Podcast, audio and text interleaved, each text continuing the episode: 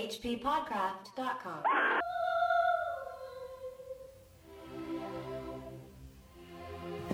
Yeah, we're rolling. There be those who say that things and places have souls, and there be those who say they have not. I dare not say myself, but I will tell of the street. Oh boy. You know, I was uh, I was thinking of streets, and I was thinking of houses and yards, and I live in an apartment, which I like, but um, Yeah. I envy people that have yards. One because I'd like to get a dog, but also because if I had one, I would take the story out there in the backyard and shoot it in the freaking head. Uh, wait, sir, who are you? Who is this person spewing this invective? I am Chad Pfeiffer. Well, Chad, I'm Chris Lackey, and I am shocked. Uh, no, I'm not. I'm not shocked in the slightest.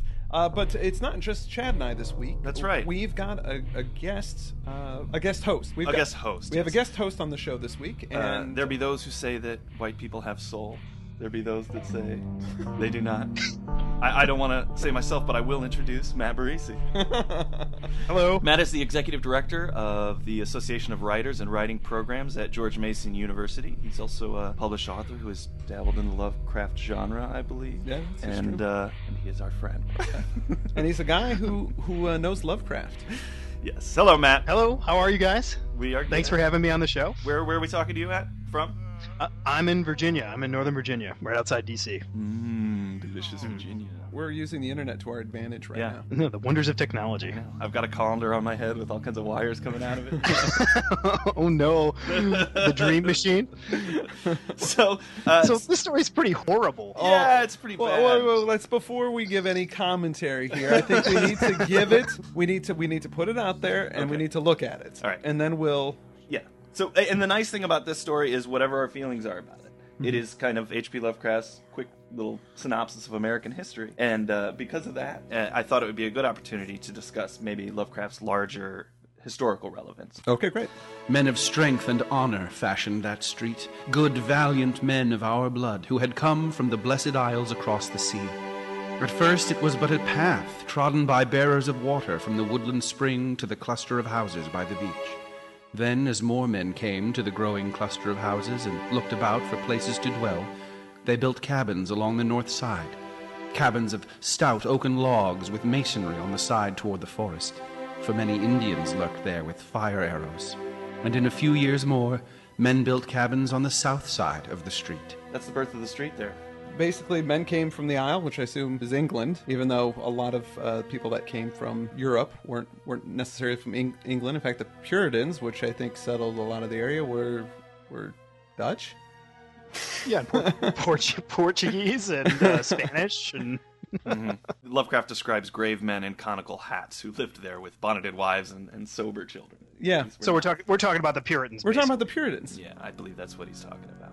Colonial, puritanical New England, and and you know they were good people because they had come from from dear old England. Yeah. One thing that's interesting to me about this whole story is that it is sort of very classical in the sense that it's Lovecraft's Four Ages of Man, like an ancient Grecian description of the you know development of the country. There was a Yeah, great yeah. golden age, and then all of a sudden it, it slowly got corrupted and more corrupted as we go forward. right. Part of that corruption is, uh, the- of course, the slaughter of the indigenous people of this uh, continent, which Lovecraft uh, Lovecraft uh, dispatches that little piece of history in a, in a sentence. There was war, and thereafter no more Indians troubled the street. Yeah. Well, I mean, this is what's awesome is this is the glory period of history when the people when the colonials came and uh, killed the indigenous people. This is when things were great. this is this is before the corruption set in. You know, this is this is the golden age. Yeah, during this golden age, the town turned from just this sort of ramshackle collection of uh, cabins to an actual city, and, and everyone built some pretty sweet houses. One by one, the cabins gave place to houses. Simple, beautiful houses of brick and wood, with stone steps and iron railings and fanlights over the doors. No flimsy creations were these houses, for they were made to serve many a generation. Right, so there was an age where things were better and things were people were good and decent basically, and they were sturdy, good people, right? That's exactly what Lovecraft's uh, telling us right now. and, and, and and these houses uh, we'll serve them for many a generation and uh, serve them in some peculiar ways, perhaps Yeah. later in the story. We'll, Yeah. we'll, we'll find out. Yeah, but in the meantime, we move on to the uh, three-cornered hats and small swords and the uh, lace and periwigs. Oh, delicious snowy periwigs. yeah, this is sort of, I guess, the pre-Revolutionary War period that Lovecraft describes. Yes. he talks about the street and the the, the trees and the oaks and the maples, and um, and he loves those rose gardens. And tall beavers. yes. Oh, God, I Tall, tall beavers. You know, that's we had so many more tall beavers before the immigrants showed up and screwed up the beaver population for everybody. But then the revolution happens, right? Then the Yeah, revolution that's- happens. yes. That's right. The young men of the street go off to war. Some never come back. Yeah, and then he mentions this because uh, the the flag changes after this Right. point. Yeah, Yeah. it, it's the stars and uh, the stars and stripes are are created, and and now there are. Uh, it's oh god. I'm still laughing about the tall, the, the denizens with their walking sticks, tall beavers, and cropped heads. What does that mean exactly? What, what is a tall beaver anyway? Is that are you see, are you see referring to like a code or something there, or I have no idea. Maybe they all kept tall beavers as pets. I don't think so. It's hard. I tried to do a search on tall beaver, and I came up. Probably came up with some interesting stuff. Boy, I don't. I don't want to speak of it ever again.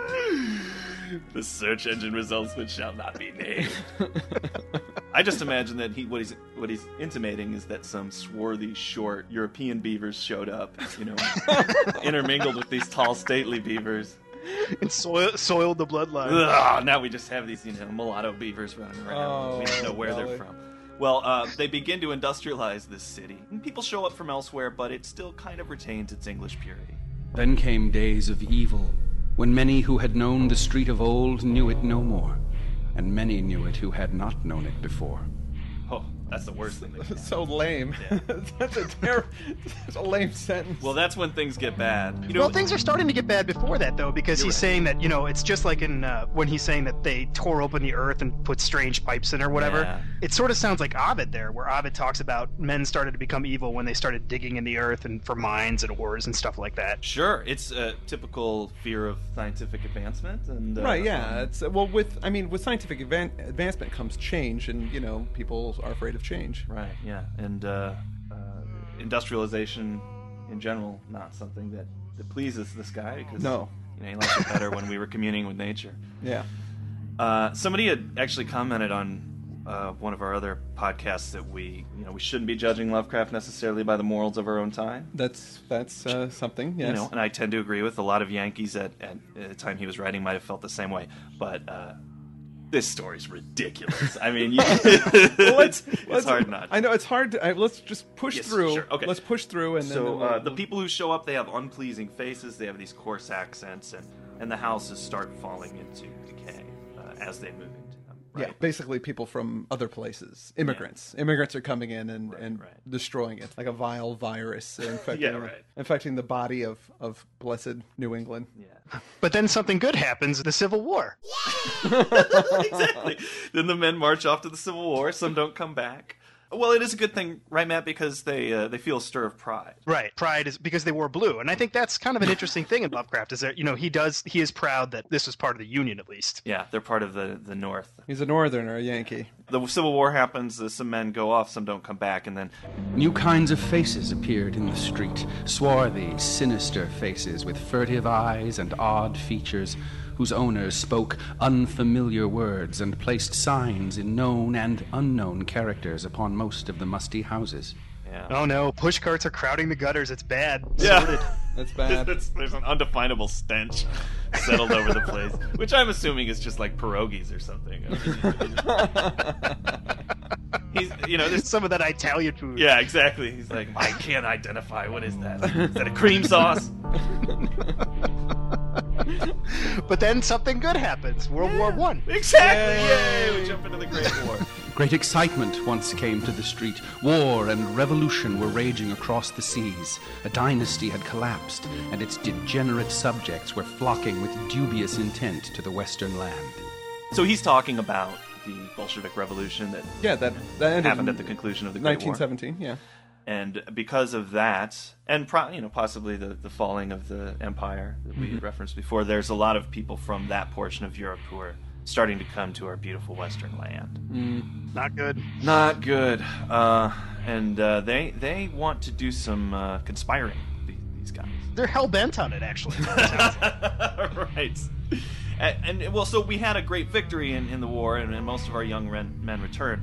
Those who had lacked something lacked it no longer. Yet did fear and hatred and ignorance still brood over the street, for many had stayed behind, and many strangers had come from distant places to the ancient houses. yeah, and then we get into what they're doing uh, when they're here, right? They're, Yeah, they're well, they- forming. They, hang out at uh, Piotrovich's uh, bakery. and Nothing good can be happening Oh there. no! Uh-uh. He doesn't understand that foreign glazing technology. The the squalid Rifkin School of Modern Economics. Yikes! the Circle Social Club and the Liberty Cafe. Oh, a bit of irony there. Yeah. Oh, it's ironic. but uh, you know, they're they're all those places. But uh, The heart of that plotting was in the street, whose crumbling houses teemed with alien makers of discord, and echoed with the plans and speeches of those who yearned for the appointed day of blood, flame, and crime. so these are these Yeah, are terrorists. Yeah, they're terrorists. One, one of the things I wondered about in this story is what exactly were they going to do? D- does he say actually? I mean, they're, they're, he- he's going to they're going to destroy America, but how Their- are they going to? Their plan is to. I think they're going to bomb America. They're going to set up bombs and destroy cities and generally bring anarchy. Basically, the whole country. They're just going to bring it down. Well, so, well, I guess uh, Boston. He's talking about a terrorist plot. Right. He says that the, the military they can't really figure out what's going on. What they do know is that some kind of plot is hatching and that it's going to launch on the Fourth of July. Yeah. So he's, Right. he's doing an episode of 24 right now. Boop, doop, boop, doop. Everybody knows something's going to happen. Nobody knows what. and it's Um, going to come from Petrovich's bakery. Oh, get a man on there. the doom that came from the bakery. So, and the law can't do much about this uh, plotting. They just put everybody on orange alert. They've got Bauer out there. They've got you know the cops, the military. They just know something. It's planned for July Fourth, and uh, The rumor now spread widely that these houses contained the leaders of a vast band of terrorists who, on a designated day, were to launch an orgy of slaughter for the extermination of America and of all the fine old traditions which the street had loved. Sons of bitches. that's such uh, like good Bush language too, because they're not just here to exterminate America. It's the traditions they want to come after. You know what Oh, I mean? yeah. Not only who we are, but who we've always been. That's right. That's ridiculous. They're gonna Lovecraft's like they're gonna take away our periwigs and our tall beavers. and our tall beavers. That's how the terrorists will win. I love that the uh, the terrorists are plotting over hidden wires. They've got all kinds of code language. It really is like an episode of Twenty Four, you know. It is. It is like a 24. Now, now he talks this. Well, hold on. I'm looking at the text here. He talks about the blue coats uh, are going to defend, but then the olive coats show up. What does that mean exactly? Yeah, well, that's that. I can explain that to you. Um, Okay. The blue coats are police. Yeah. and the But police. they're in. Well, they have. Okay, I'm just gonna to, to make some sense of this because you can't make any sense of this unless you don't. There was a, a police strike that happened in uh, October of 1919. Oh, that's what this is. Based Yes. On. Okay. And uh, so the, Lovecraft wrote this. This is a, a quote from him. The Boston police mutiny of last year is what prompted that attempt. The magnitude and significance of such an act appalled me. Last uh, fall, it was grimly impressive to see Boston without bluecoats and to watch the musket-bearing state guardsmen patrolling the Ah. streets as though military occupation were in force.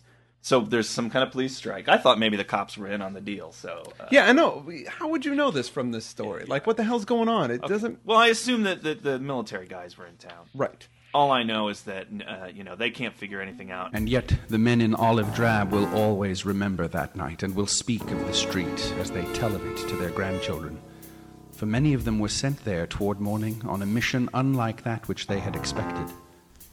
It was known that this nest of anarchy was old, and that the houses were tottering from the ravages of the years and the storms and the worms. Yet was the happening of that summer night a surprise because of its very queer uniformity. It was indeed an exceedingly singular happening, though after all a simple one. For without warning, in one of the small hours beyond midnight, all the ravages of the years and the storms and the worms came to a tremendous climax. And after the crash, there was nothing left standing in the street save two ancient chimneys and part of a stout brick wall. Nor did anything that had been alive come alive from the ruins. The street has its revenge. The street Yeah. falls apart, This is what I was confused when I read it, and I read it a few times. Now, did the the National Guardsmen just just level this city? No. That's what I thought at first. I thought But the buildings collapsed on They, them. yeah, they just the, the, all the buildings just collapse on everybody, and that's it. Like just magically. Yeah. That's what... Yeah. Ugh. Is that your interpretation, Matt? Yeah, I mean, one of the things, there's a theme in here that I think is pretty interesting in Lovecraft's work, which, is, first of all, his obsession with the purity, or not the purity, but just his obsession with the past. And in a, in a story like this, you know, where the where the street is gradually corrupted by immigration and everything, ancient powers are eventually unleashed and destroy Yeah. the corrupt presence or something, you know, which happens in this. It hap- happened in Doom Came to Sarnath Yeah. too. You're right. Yep, yep. Yeah, so I think that uh, um, the terrorists were in those houses plotting, and the street itself was finally so sick of these non-Westerners uh, uh, or these non-Americans screwing up their street that they, Yeah. they collapsed on them and killed Non them. non non Anglo Saxons. And uh, and then you know, a wandering poet, and you know, Yeah, just who yeah. always seemed to come around whenever there's a crime scene. now he said he saw something a little different. Um, he he, he kind of doffs his beret and leans over to a guy next to him and says, "I'll tell you that what I saw when the houses were collapsed. I dream, I saw it was as if I saw the ghostly images of the old houses there." But and Lovecraft says, "Now we all know we can't trust poets." you know. but he said he smelled roses in full bloom and he saw the ghost houses. Yes, the houses that were once theirs, the not of the Native Americans, mind Oh you. no, no, no, no, no, of, the of pretty ones. the pretty Yeah, the good ones. the good ones.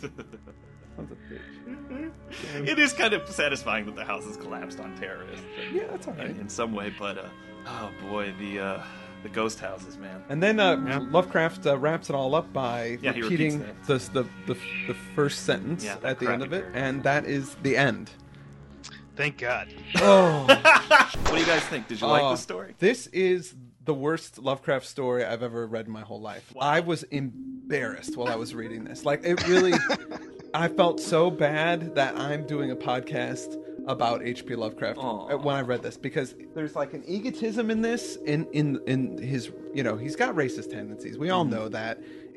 It's just this deluded w- world view that he has Yeah. and it so seems so petty and little and it's not written well. Uh, I saw this in Wikipedia. It said, according to Daniel Harms, author of the Encyclopedia Cthulhiana, if someone came up to me and said, "Hey, Daniel, I think H.P. Lovecraft was a wordy, over sentimental bigot whose stories don't make much sense," this would be the last story I would hand to him to convince him otherwise. But you know, in his defense, this must have the Bolshevik Revolution must have been a pretty traumatic experience in Americans' lives. I mean, basically, what he's saying is our ideals are going to trump their ideals, right? Yeah. well, yeah, and, Even and- if it's supernatural. Well, so no, maybe we need to examine that a little more because we do have quite a bit of distance on what was going on. Yeah, absolutely. It must have been frightening. I mean, I, you know, sort of like in the '50s when the Russians had Sputnik, everybody flipped out. Yeah, they thought the Russians were going to colonize the moon, and and to see this other form of government rise up, I mean, this is kind of the beginning of the communist menace. It's definitely the beginning of the Red Menace, and um, I think that there was a lot of fear that this was going to spread all over the world, and there, there remain that fear for the next hundred years, right? Yeah, So I think Lovecraft is responding to that. I mean, it's it's sort of a jingoistic piece in a way, you know, like our American we can we can get up and beat those commies kind of thing. right. Yay! This is a this is there's a direct line between this story and Rocky Four. yeah, that's, that's it. Yeah, no stop offs. This is this, and then the writer of Rocky Four. Yeah, what's what Lovecraft started here, Stallone freaking ended in that boxing ring.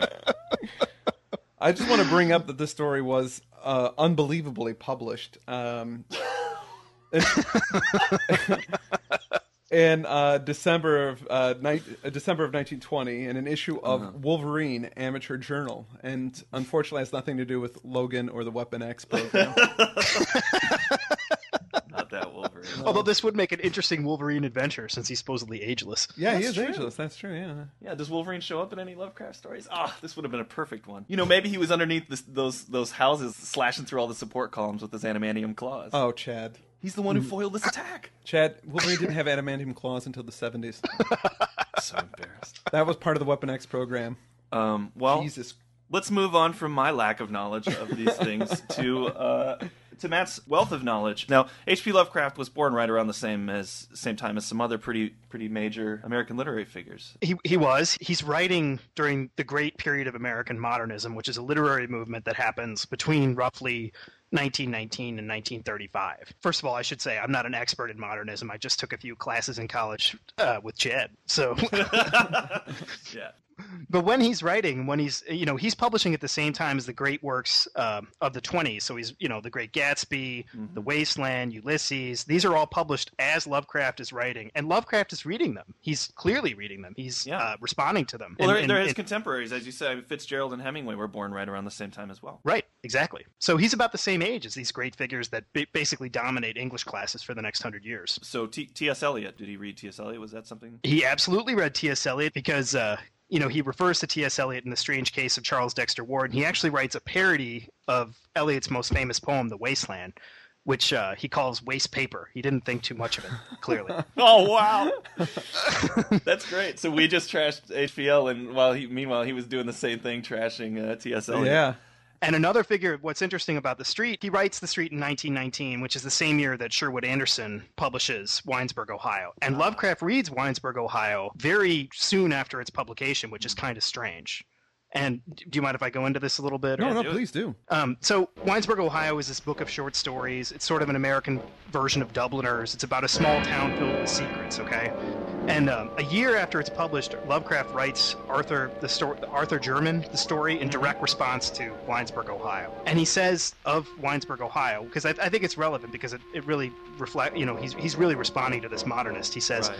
some somebody had been harassing me into reading some work of the iconoclastic moderns, these young chaps who pry behind exteriors and unveil nasty hidden motives and secret stigmata, and I had nearly fallen asleep over the tame books backstairs gossip of Anderson's Winesburg, Ohio. The sainted Sherwood, as you may know, laid bare the dark area which many whited village lives concealed, and it occurred to me that I and my weirder medium could probably devise some secret behind a man's ancestry that would make the worst of Anderson's disclosures sound like the annual report of a Sabbath school. Oh wow! so he basically says, I'm going to write something to make Sherwood Anderson look like a pussy. Which was Arthur Jermyn, right? Wow, that's that's incredible. Yeah, so his his response to Wi- Winesburg, Ohio is really interesting because the Miskatonic Valley, or it's Miskatonic Valley, right? It's not Arkham County and all that. Miskatonic Valley is directly in response to Winesburg, Ohio. I mean, he creates this universe basically po- populated with crazy shit that happens, uh, and Sherwood Anderson maybe.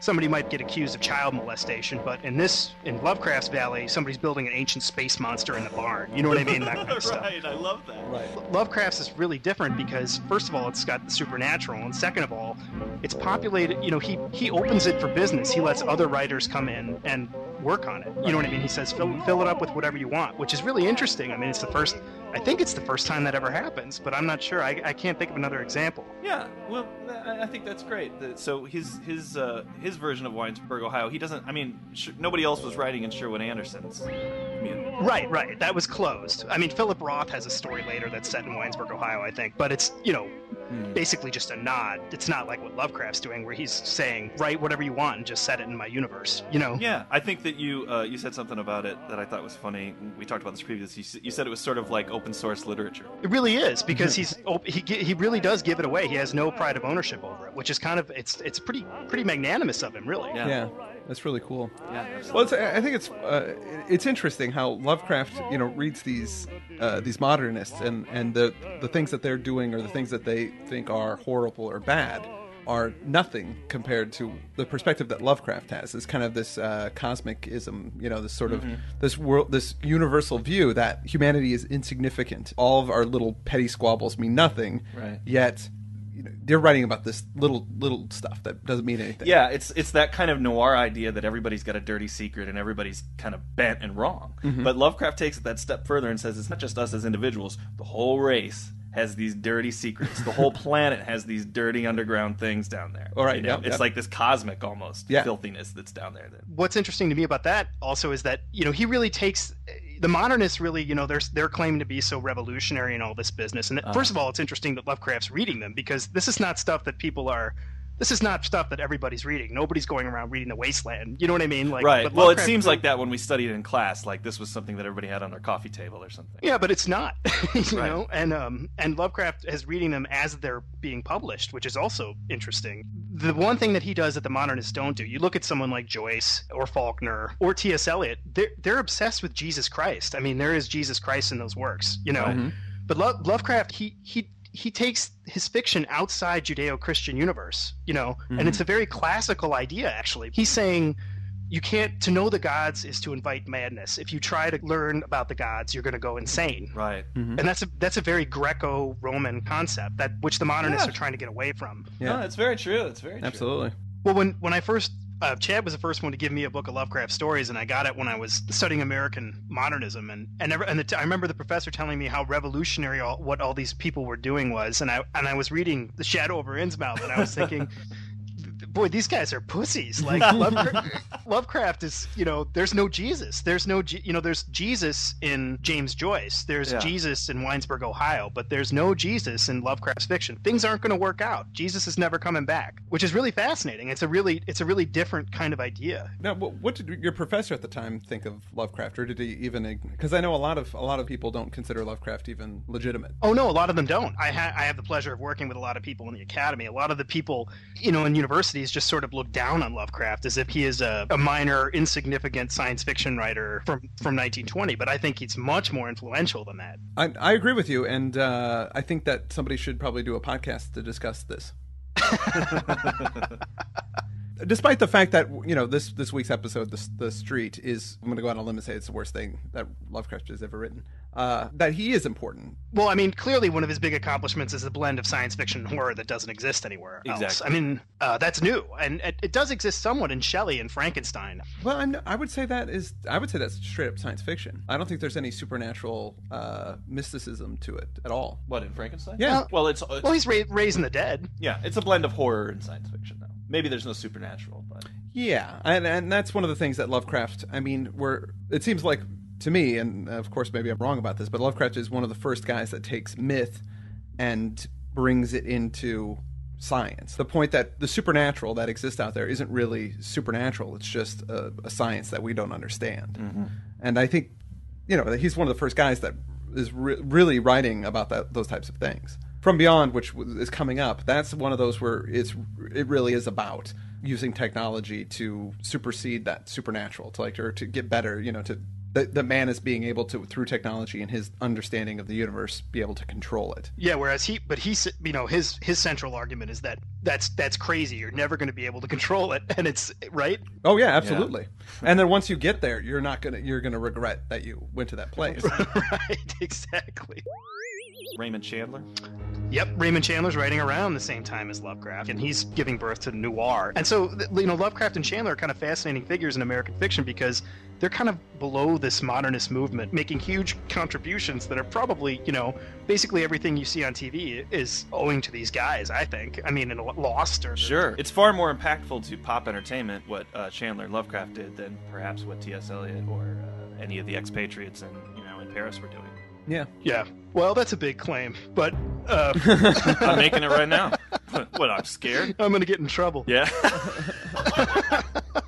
but uh, well, I mean, th- those people had a big influence on Lovecraft. I mean, T.S. Eliot. You know, even though he makes fun of T.S. Eliot, you can see the change in diction that happens in the Wasteland. The Wasteland is this technical poem with all this modern fancy verse, and then interspersed with it are these other languages, ancient languages, and then all of a sudden there's vernacular. So then, when you look at a story like Innsmouth, and you have this Gothic prose interspersed with the vernacular of the townspeople, Right. and then there's right. ancient Greek and Latin phrases associated with the Necronomicon. I think that that's Eliot's influence on Lovecraft, even though Lovecraft makes fun of him.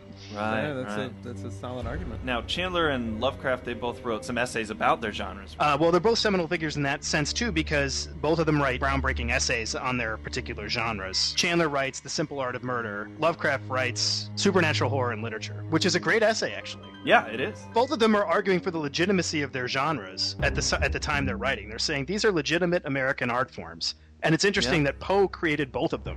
Edgar Allan Poe creates both of them. Oh right. yeah, Yeah. it's true. He That had the true. detective story and the murders in the Rue Morgue, and uh, Yeah, yeah. and uh, he certainly did plenty of horrors, uh, semi sci-fi. Pretty awesome. Well, so I guess we could say that um, modernism and these writers that were contemporaries of Lovecraft, they were kind of building a little uh, street of their own by which we're all traveling now. As we, uh, well, it's true because you know it really did. It was a fundamental shift in literature. And you know, a, a few weeks ago we talked about the statement of Randolph Carter and how jarring it was, and we, we actually just kind of touched on this a 2nd ago, but how jarring it was to you read Lovecraft's very um, antiquated prose, and then when we started to get dialogue, it was in the vernacular of the time. Beat it, beat it, get out of here. You know this this Right, kind of stuff. It, you know, most of the modernists and these writers started making people sound more like people sound, making people live more like people live. Right. Yeah. And that definitely had a. I mean, that is how we digest entertainment now. We don't like things that are too detached from reality. Yeah, exactly. And if it's something that's genre, we want to have a have it a basis in our humanity. We want to see the main character brush their teeth, right? Right. Hemingway's got a big role in that. Hemingway brings in the vernacular in a way that no other writers do. And, Right. and, and people like Lovecraft are, eh, you know, they're inevitably influenced by that new shocking diction that people use. And uh, do you have anything else in the story, Chris? I don't have anything else. I just want to thank Matt uh, for for being a part of this and for giving us this great insights, you know stuff Yeah. I've never really thought about. Before. And for putting up with us because this is the first time we've uh, done a caller on the show. Yeah. We experienced a few technical difficulties. uh, but man, thank you so much, and Thank we're, so we're much, definitely going to have you on a, a few more times. Thanks so much, guys. Thanks for having me. And I want to thank Andrew Leman for once again providing uh, some of our readings. the magnificent Andrew Leman. Makes my heart cry. Well, I am Chris Lackey. I'm Chad Fifer, I'm Matt Burriesci, and this has been the H.P. Lovecraft Literary Podcast. hppodcraft.com. All right, thanks, folks. Thanks. Thanks.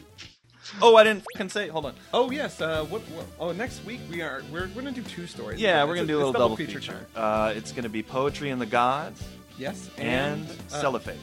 Cel- cellophane. Cellophane.